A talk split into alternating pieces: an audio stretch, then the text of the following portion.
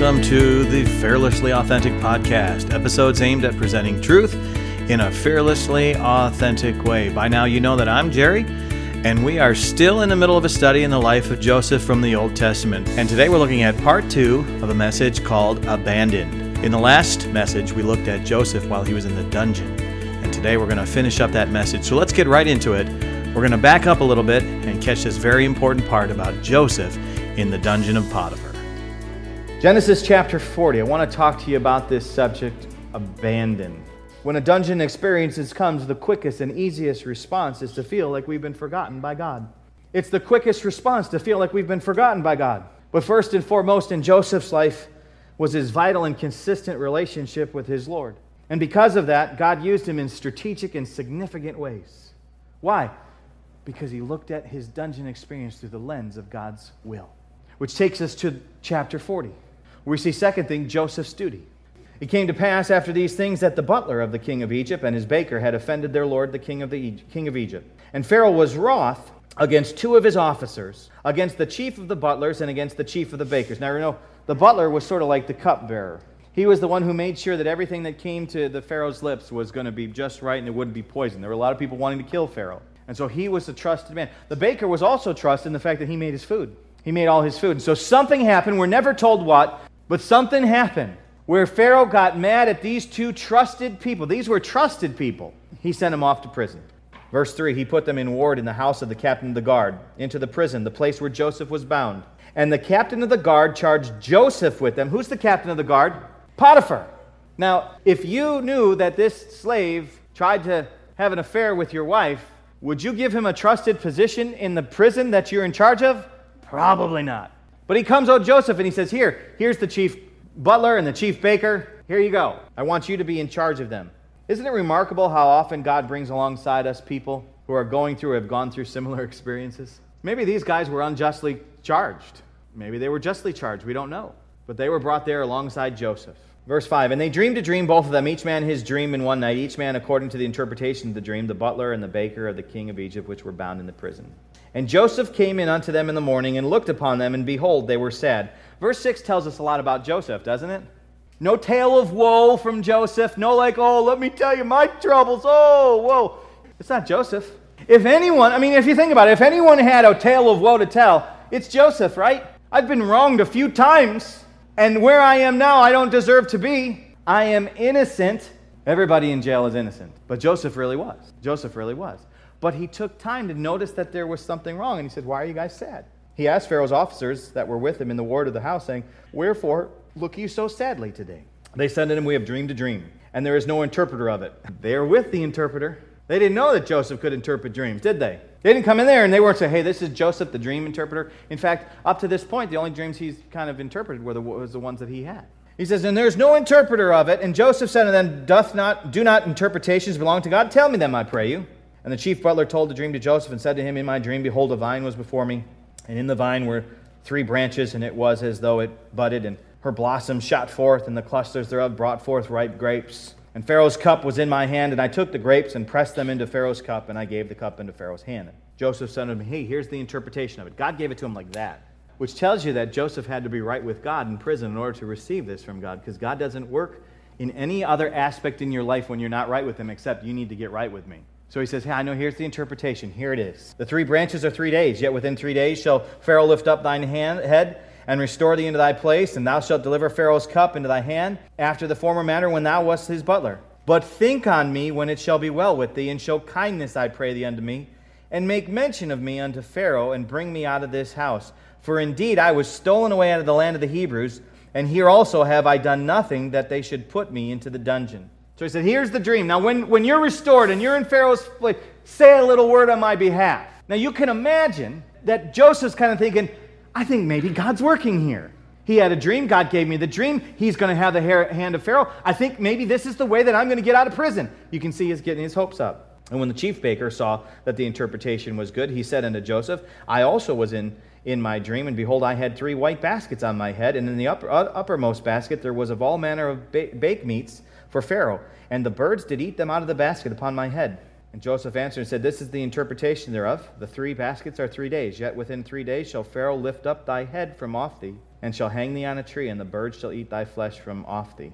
Well, that's not a happy camper. But I think it's so important to notice his response, Joseph's response, because Joseph decided that in his duty, in a place where he didn't want to be, where he felt that he was in a dungeon experience, he chose to see it through the lens of God's will. And he chose to have, remember we talked about the attitude? A positive attitude about his situation. I don't know why I'm here, and I don't feel I should be here, and I feel like I've been unjustly placed here. But God, if you can use me here, I'm going to allow you to use me. That's what I mean by a positive attitude. I don't mean like, oh, Pollyanna, everything's just great. It's raining outside. Oh, thank God. You know, it's, it's the floods in Louisiana. Well, we do need water. You know, I mean, that's, that's not the Pollyanna positive. I'm talking about just seeing it from God's will and allowing yourself to be used. But having a positive attitude does not mean living unrealistically, where you tell everyone nice, upbeat things all the time, whether they're true or not. He gave them, he gave the interpreter, in three days you're going to be restored. In three days you'll be dead. You can imagine Joseph kind of confused. Well, that was kind of a weird dream. God, you give me that. Tell him one guy he's going to live, one guy he's going to die. But God, maybe you're going to use this man. There's two dreams. Came to pass the third day, which was Pharaoh's birthday, that he made a feast unto his servants. And he lifted up the head of the chief butler and of the chief baker among his servants. And he restored the chief butler unto his butlership again, and he gave the cup into Pharaoh's hand. But he hanged the chief baker as Joseph had interpreted to them. Now, can you imagine Joseph sitting in prison? Things get around in prison pretty quickly. They come to get the butler and the baker on the very day that he interpreted. God, you're working.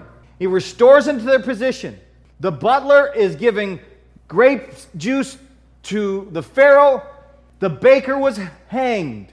God, this is your dreams are coming true. Your interpretation is coming true. And there was that last thing I said, remember me there. This is the thing. I am going to, I'm, I'm about to be delivered from this dungeon experience. God, I know you're going to do it. You can see him getting his hopes up.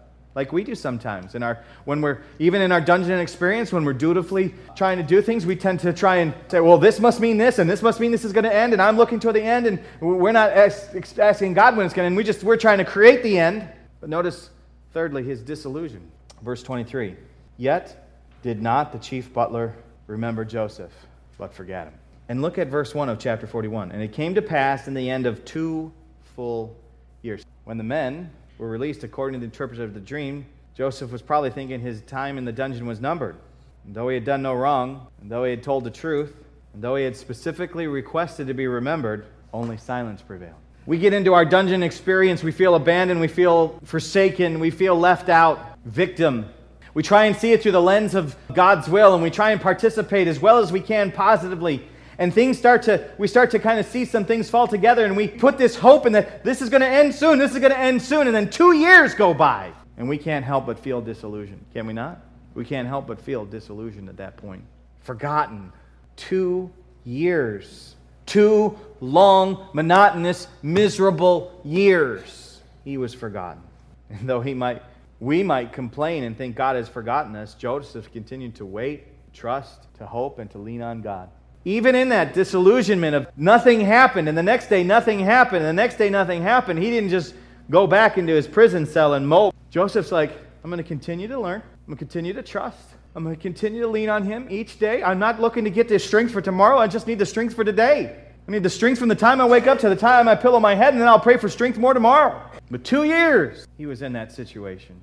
Joseph's mistreatment, disappointment, and abandonment resonates with all of us. Unfair treatment, mistreatment comes in many forms. But I think that when we want to bring Joseph's story into our life, I think that we could kind of very quickly put this into four little categories of how we feel this particular mystery, how we feel like we've been the victim, how we feel. And I think that we see this in our life. We're not in a dungeon in, in, in Egypt, and, and we're not in prison for having trying to, for, for being honest and not having an affair with the, the, our, our master's wife, and, and we weren't forgotten by the, the butler, uh, but we have our own little dungeons, we have our own little place. And, and, and I think that this, this abandonment, this feeling of mistreatment, this feeling of disappointment, it, it fits into one of four categories. And number one, it fits into the unfair treatment from family. Joseph had some pretty unfair treatment in his family. I mean, dysfunction is the, the word for his family. They played religious people all around, but down deep they were just rotten from the core. They wanted to kill their brother. And instead of killing him, they sold him for a profit and just lied to their father. You can imagine, you saw, you saw as we looked at the early part of Joseph that it wasn't just a one time thing, that it was after the dream. It was because the father showed him favoritism, because he gave him the cool looking coat, because all this kind of stuff. They just hated him the more and hated him the more and hated him the more. And what we feel sometimes is the unfair treatment that we get from our family. Children can mistreat parents just as readily as parents can mistreat children. An abusive treatment within the family takes many forms and leaves many scars. And the dungeon that you are feeling maybe this morning is not the dungeon in Egypt, but it's the dungeon where you feel you've been done wrong by my family. And it's left some pretty deep scars in your life. Maybe it's for what your parents did, or what your brothers and sisters did, or maybe it's what your kids have done to you. You just feel the scars. And you're wondering, where's God in all of this? And you're not looking it through the lens of God's will and trying to be a place where God can use you through this. You just want the questions answered. You want your ways. You want the unfair treatment to stop. We have to be reminded your ways are not his ways. Our thoughts are not his thoughts. And when I don't understand, I have to trust. And that's one of the hardest things to do.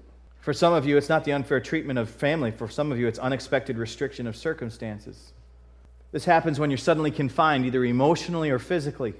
You either can't, be, can't get beyond your own emotions or or your physical circumstances. You've got, you've got a paralyzation. You've got a debilitating disease. You've, you've got emotional scars that you just, you just don't feel you can get past. And every time it comes around, you just, just, just break down and it just, just drives you nuts. And you feel restricted by these circumstances. And that's your dungeon. That's where you feel abandoned. That's where you feel mistreated or disappointed. Your emotions have just wrapped you up. And your choice of your attitude is not to, God, help me see it through the lens, but your choice is like, I need to get even. And it just wraps you up, and you start to destroy yourself from the inside out, and you start to destroy those closest around you. The scar from abusive past can result in long dungeon like years of pain as the person struggles to recover. But these unexpected restrictions keep you from soaring, keep you from enjoying life. Sometimes it's the unfair treatment from families, other times it's the unexpected restriction of circumstances, other times it's untrue accusations. You don't have to live long on this earth before someone says something false about you. The tragedy is that those false words are heard by people who don't know any better and they believe them. They ruin your reputation.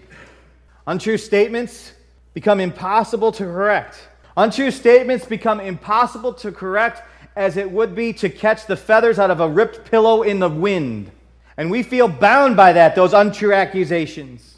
And well, this church person said this about me, or this pastor said this, or this church as a whole says this about us, and we just can't get past it. And we just we just crumble in it every time, and oh, I don't know if I can get past it. You can get past it. But we feel confined. Maybe it's the, from the family, the un, unexpected restriction of circumstances, the untrue accusations, or the unfair abandonment. In some ways, I think this is the most painful of it all. It just hurts. More often than not, we hear stories of a young couple who get married and the, the wife stays home and manages all the home and takes care of the kids while the husband does college and, and residency and does all the things and gets, gets all the awards and all the attention and all the things. And then, you know, 10, 15 years into the marriage, all of a sudden he wants to trade her in for a new model and he trades her in and leaves her abandoned. And that seems to like be almost the pain that hurts the most. Where's God? Or maybe you loan someone some money in order to help them out and you're doing it with good intentions and they promise and promise and promise, but they never make an attempt to return anything to you. Or, like I said earlier, you build a business for someone and you sacrifice and you, and, you just put your, your blood, sweat, and tears into that business, and then when it becomes successful, they drop you, they release you, move on. Some of you here have been misjudged and abandoned by friends. Some have had this done in church because someone made a false statement made against you, which they believed. These are the kind of things, these are the dungeons that we, as people living in 2016, are facing. We're not facing an Egyptian dungeon. Most of us haven't tried to stand strong against our boss's wife who's trying to have an affair with us and said no, and we're put in a prison because of it. But we sure got some unfair treatment from families, do we not? We sure have some un- unexpected restriction of circumstances where we feel confined, don't we? We sometimes have these untrue accusations going on, don't we? And sometimes there's this unfair abandonment. Isn't that how we feel at times? But I want to tell you something, and I think this is, if you don't get anything else out of this message, I want you to get this. But we have to understand that it's in this kind of pain that God gives his best messages. It's in the pain of the unfair treatment, it's in the pain of the abandonment that God gives his best messages. C.S. Lewis wrote a book called The Problem of Pain. And in that book, he said this quote He said, God whispers to us in our pleasures, He speaks in our conscience, but he shouts in our pains. And so, in the, in the dungeon of whatever dungeon you may be in this morning, you have two choices. You can become disillusioned and embittered, or you can use the difficulty that you're facing as a platform for putting your hope and trust in the living God. Those are the only two choices disillusionment and bitterness, or putting your hope and trust in the living God. Now, let me tell you about the first choice. Disillusionment is a dangerous and slippery slope. Disillusionment causes us to be disillusioned about our fellow man, the people around us, which then leads to being a cynic, to being, being cynical. Before long, we don't trust anyone, not even God. We've been burned, taken advantage of, we've been mistreated. And that's where we end up. I don't trust anyone. I don't trust God. I've been burned. I've been mistreated. I've been, I've been taken advantage of. I'm cynical. I don't trust anyone. That's where disillusion leads to. And it happens fast. It's a slippery slope. You're in your dungeon. You may not be there because of anything you've done, but you're in the dungeon. And I've got to tell you this there is someone there with you and it's God. I will never leave thee nor forsake thee, is what Scripture says. In the heat of our emotions, we must rely upon the truth of biblical principle. Otherwise, you will drive yourself nuts trying to reconcile the two. The cause of disillusionment, by the way, is putting your trust in people, putting your complete hope and trust in people. But the cure, the cure of disillusionment, is putting our complete hope and trust in the Lord. That's the cure. We have to listen to God's truth. He has hundreds of different messages to give us for hundreds of different dungeon experiences. He knows just the right message to give you at just the right time, and all it takes to receive it is a sensitive, obedient, and trusting heart, not one that's preoccupied with revenge, bitterness, or hostility. Would you close your eyes for a moment? Lord God, help me now. Right at this moment. Deliver me from my own prison. Help me to see beyond the darkness. Help me to see your hand. As I'm being crushed, remold me. Help me to see you in my abandonment. Help me to see you in my rejection. Help me to see my dungeon experience through the lens of your will. In Jesus' name I pray. Amen. We who are in dungeon experiences and feel abandoned like Joseph have to respond like Joseph if we want to get through it. We have to learn to turn our trial into trust and look to God tenderly and use the affliction, the dungeon, and the abandonment for His purpose. I don't know what you're facing, I don't know what your dungeon is. But I know that if you would look through it through the lens of God's will, that He can take that pain and He can bring some cure to it. When you're not seeking for revenge and you're not seeking for uh, justification and you're not seeking for the, the answers of, I want to know right now why, you're free to feel the healing power of His Word and then you're free to be used of Him in the midst of your dungeon. He may never deliver you out of the dungeon, but He can use you in the dungeon. The question that you have to ask yourself Am I willing to sacrifice my ways for His ways and my thoughts for His thoughts? And when I suffer for the things I've done well, and I do it patiently, I'll receive God's pleasure I'll receive his reward. I'll receive his help. Doesn't mean your situation goes away. Doesn't mean the dungeon gets easy any easier or any less hot. But it does mean that I can choose a different attitude, not one that constrains me like a python, but one that frees me to be used of him in the midst of my abandonment. And that's what Joseph did. For two long, long years, he waited for God to send someone to say, Pharaoh's calling. And that's what happened. In two long years, Pharaoh called. Eventually, he was promoted to vice president, if you will. He didn't know that for those two years he was sitting in prison. He didn't know that that would be the, that would be the end result. He just patiently, each day, said, Lord, use me today. in my dungeon. Lord, use me today in my dungeon. Lord, use me today in my dungeon. How do we square it away with truth that God is good? God is always good. God is good all the time. And all the time, God is good. Father, help us as we consider this message. Let your word sink into people and, and let your word wash over us in our dungeons experiences. For it's in Jesus' name we pray, and all God's people said.